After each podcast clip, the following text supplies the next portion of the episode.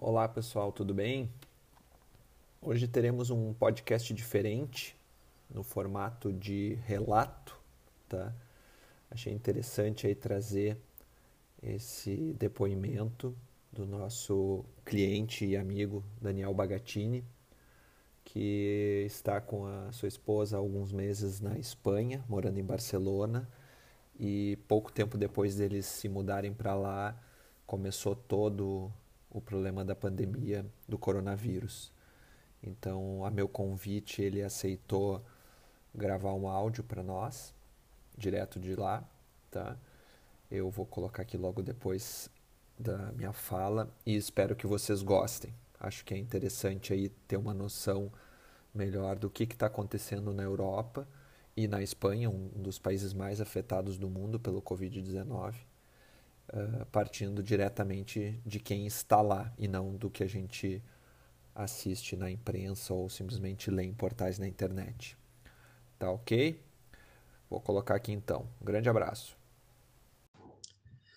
Olá, Gustavo. Obrigado pelo convite para participar do podcast. Bom, nós viemos aqui para Barcelona porque a Natália, minha esposa, ganhou uma bolsa de estudos de seis meses que começou em fevereiro, deveria ir até final de agosto, mas que com toda essa situação deve ser estendida mais uns meses para frente, ainda não sabemos quanto, né? E com planos pessoais de, durante as folgas dela, viajar pelo continente, conhecer o interior do país, conhecer as outras culturas aqui que, que a Europa proporciona pela proximidade, né? Mas como você sabe, eh, a Espanha implementou uma das quarentenas mais rígidas do mundo, que só agora, umas três semanas, que começou a ter uma desescalada efetiva para a gente. Uh, mas bom, vamos, vamos começar então quando iniciou essa quarentena. É, aqui, diferente do Brasil, o, eles chamam de presidente do governo, mas é o equivalente a um presidente do país, né? É, porque o regime político aqui é um pouco diferente. Então, o presidente do governo ele, ele determinou um estado de alarme quando viu que os casos de, de Covid-19 e as mortes estavam crescendo num ritmo muito grande. E, então já foi numa fase mais avançada, né? E acredito porque é, a Itália também foi muito rápido, aconteceu, é muito próximo aqui de onde a gente está, que, que, foram alguns focos logo depois da China, né? Então as coisas para a gente aconteceram muito rápido, né? Para toda a Espanha, assim, para toda a Europa. É, inclusive, pouco antes de iniciar a quarentena, a gente tinha aqui parentes nos visitando, tinha amigos planejando vir nos visitar. Então, você imagina, a gente chegou aqui início de fevereiro e a quarentena foi foi oficialmente instalada em 13 de março. Então, a gente teve pouco mais de um mês assim de vida normal aqui na Espanha. É, e o presidente então instalou essa quarentena e essa quarentena ela ia de duas em duas semanas. Então a gente sempre tinha esperança de em duas semanas ela ser é, diminuída ou relaxada ou ter uma desescalada que a gente pudesse uh, voltar à vida normal, né? Bom, moral da história é que a gente passou seis semanas em que a gente podia somente sair para ir ao mercado ou uma farmácia, a gente não podia passear, não podia fazer exercício na rua, não podia encontrar os amigos, não podia fazer nada, a gente ficava em casa o tempo inteiro. E, e por seis semanas, com o número de casos aumentando, os hospitais cada vez mais cheios, o número de mortes crescendo, a, gente não, a gente via que chegava no período de duas semanas que era o oficial e que isso ia ser postergado. Então, por três vezes foi postergado e foi um momento assim muito muito difícil, né? Que todos ficavam isolados em suas casas, uh, com a esperança de que diminuísse, mas sem essa evolução concreta, ou evolução palpável assim no curto prazo durante esse período, quem tivesse nas ruas sem um motivo, se não tivesse indo ao mercado, a uma farmácia ou, ou, indo trabalhar sendo de um serviço essencial, é, os policiais multavam mesmo as pessoas, é, e a gente viu na televisão, inclusive, casos de prisão. Né? As pessoas que, que, que, estavam mais rebeldes assim com a situação chegaram a ser detidas. Isso porque a, a polícia encarou, e, e, a população como um todo, né, tirando essas exceções, encarou como uma necessidade mesmo, todo mundo ficar em casa para tentar travar essa escalada de casos e mortes.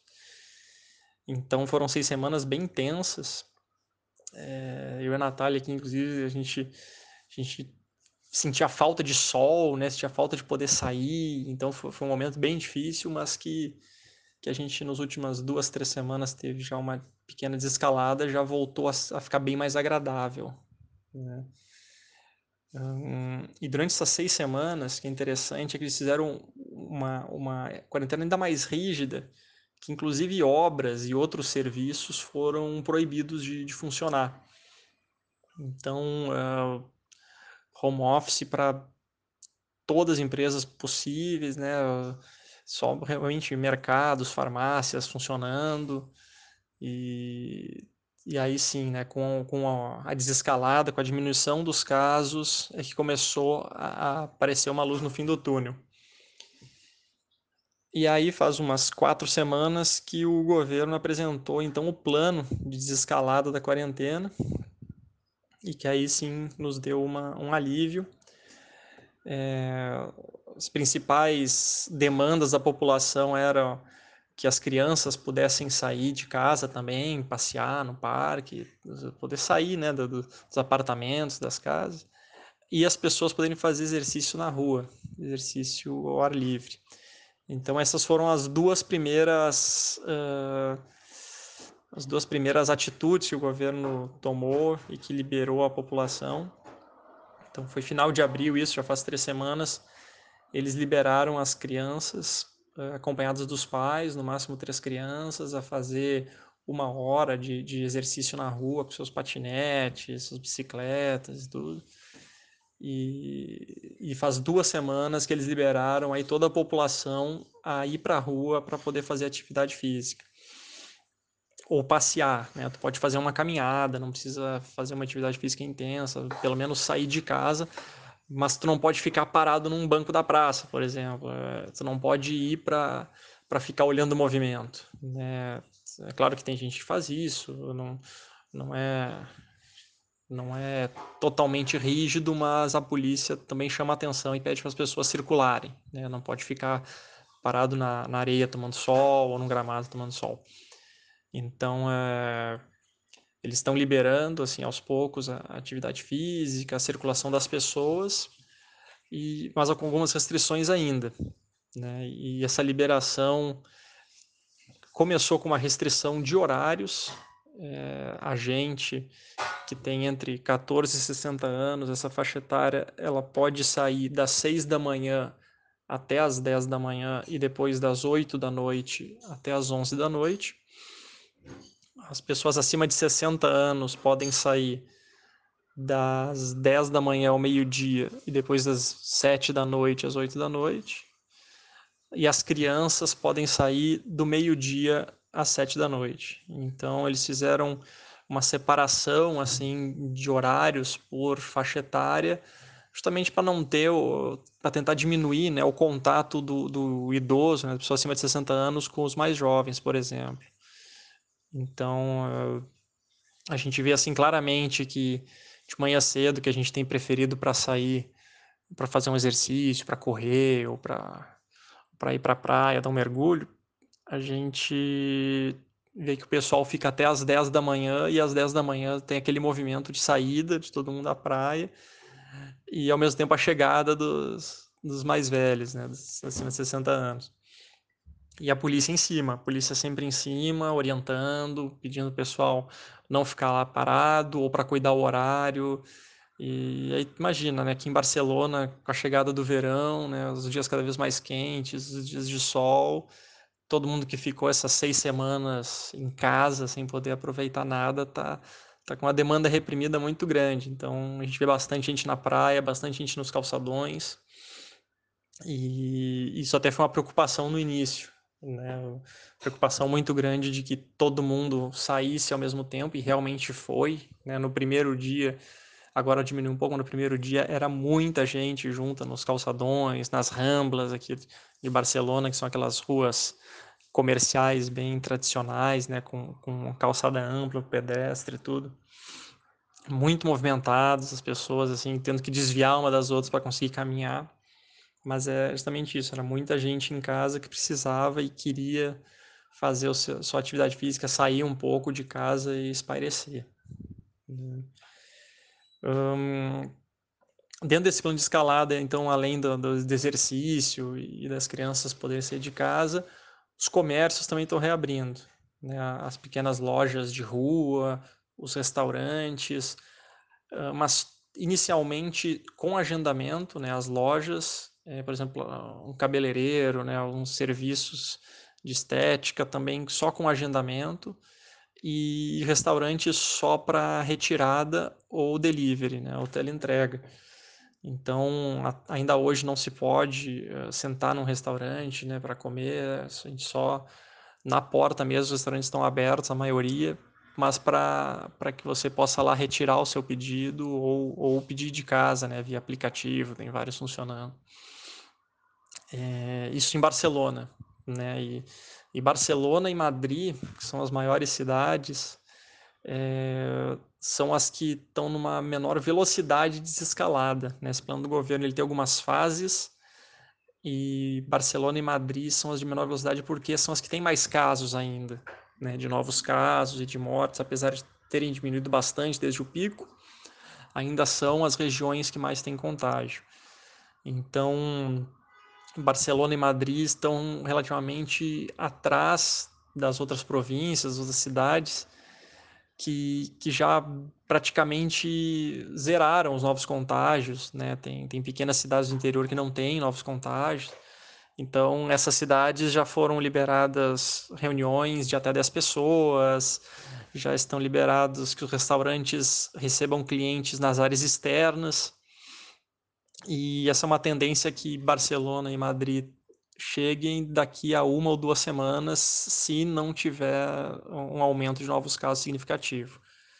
É, o que, que, por um lado, está sendo bem positivo, que com duas semanas já de, de pessoas circulando para fazer atividade física, uh, não teve aumento de casos significativo. Está né? Tá aparentemente controlado. Claro, tem uma pequena variação, um pequeno aumento de, de, de internações, de mortes e tudo, mas era até esperado, né, que, que o vírus continua circulando e continua fazendo vítimas, mas não foi uma segunda onda significativa.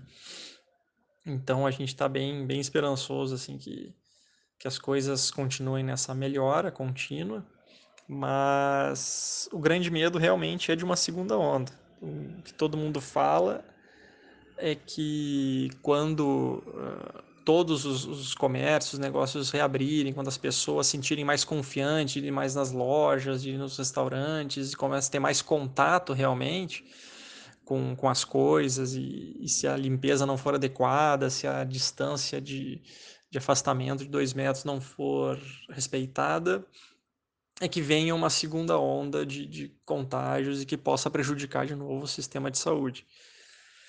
É, até para isso, logo no início da desescalada, o, o, governo fez uma pesquisa com pessoas de diferentes cidades de todo o país e no que esperava ter entre 60% e 70% de pessoas que tivessem uh, tido o contato com o vírus, achou só 5% pessoas com anticorpos. Isso é muito preocupante, porque isso quer dizer que tem aí 95% de pessoas que podem ser contagiadas, e isso sim, se não tiver um, um, cuidado muito grande essa desescalada, e se as pessoas não, não, não tiverem a sua responsabilidade, né? Cada um é responsável pelo que faz, então isso é muito muito discutido e, muito, e amplamente divulgado que cada um tem que fazer, como usar máscara, manter distância, é, evitar aglomerações sempre que possível, né? Então é, a situação ela está ela tá numa fase de otimismo, porém com muito medo de uma segunda onda que prejudique essa desescalada. E, e o pior cenário com certeza seria ter que voltar a uma quarentena rígida. né? Um pior cenário que eu acho até mais difícil, porque como da primeira vez, na primeira a quarentena, né, o início da quarentena foi muito rígida porque o governo demorou talvez um pouco a agir. Agora com esse monitoramento diário, imagino se começar a ter uma, uma alta nos casos, o governo já vai tomar alguma atitude, talvez desacelerar a desescalada, né, torná-la um pouco mais lenta, é, principalmente lugares fechados ou que, que, que permita muita contato de muitas pessoas ou de aglomeração. Né? O que a gente está vendo aqui é que com a chegada do verão, é, algumas regiões com poucos casos ou casos controlados, que dependem muito do turismo, como as Ilhas Canárias, as Ilhas Baleares, a região da Andaluzia, que é ali o sul da Espanha, que é uma região de muitas praias, é, eles já estão se preparando para receber os turistas, mesmo que, que, só espanhóis, né? No primeiro momento ainda está uma discussão muito grande na, na, na travessia da das fronteiras dos países aqui na Europa, mas eles já estão preparando alguns sistemas até de agendamento de ir à praia. Tem umas praias pequenas com um aplicativo, né, de cidades pequenas que as pessoas se cadastram e fazem meio que um agendamento assim para não ir todo mundo ao mesmo tempo para a areia e algumas outras uh, com loteamento né, em, que, em que os hotéis e restaurantes da beira da praia estão fazendo pequenos cercadinhos para as pessoas ficarem na beira da praia, mas também sem ficar muito próximo uma das outras. Então já, já permite assim, a volta gradual do turismo, mas sem, a, sem um risco iminente de, de, de grandes contágios. Né? Então são situações bem atípicas que, que cada província, cada cidade está está tendo que estruturar, tendo que pensar como fazer para para poder voltar à vida normal, né? O, o, normal de antes talvez demore muito mais, né? Até ter uma vacina, aquela história, mas para pelo menos não perder o verão, né? As regiões mais turísticas aqui aqui na Espanha, se não me engano, um quinto do PIB é relacionado ao turismo, então é, o país é muito dependente do turismo, não pode simplesmente uh, fechar as portas para todo mundo. Né? Ele vai precisar que as pessoas circulem um pouco e que, e que elas tenham confiança para fazer isso. Né? As pessoas têm que sentir que, que o lugar é seguro, que que está tendo uma higiene mínima, que vai ter um distanciamento básico. E isso vai depender realmente das, das atitudes de cada um e, do, e dos e dos governantes, né, dos, dos prefeitos e, e, de todo mundo que pode realmente tomar uma, uma decisão em prol de que volte ao normal o comércio. Então, assim, é, resumindo, é, a desescalada está indo, está devagar, é, a gente está sentindo que que está evoluindo, mas que ainda foram os primeiros passos, para voltar realmente à vida normal deve demorar umas semanas e vai depender realmente de não ter de não ter uma segunda onda que é o, maior medo para que não não volte a estacar zero né? então deixei um grande abraço a todo mundo no Brasil aí a vocês se cuidem e vamos torcer para aí no Brasil as coisas também passarem rápido É isso então, amigos. Agradeço a todos pela audiência e principalmente ao Daniel por ter dispensado algum tempo para enviar esse breve relato de como está a vida lá em Barcelona. E nós aqui ficaremos na torcida para que tudo melhore e que seja possível para ele e a esposa voltarem a uma vida normal em breve. Tá certo? Só para lembrar, antes de terminar o podcast, Uh, não deixem de acessar gcprime.com.br, quem quiser ver os demais áudios e outros conteúdos, como do blog e agora também no lançamento a Web TV, tá? Vídeos semanais aí com opiniões e, e dicas de utilidade pública. Então tá, um grande abraço a todos e boa quinta-feira.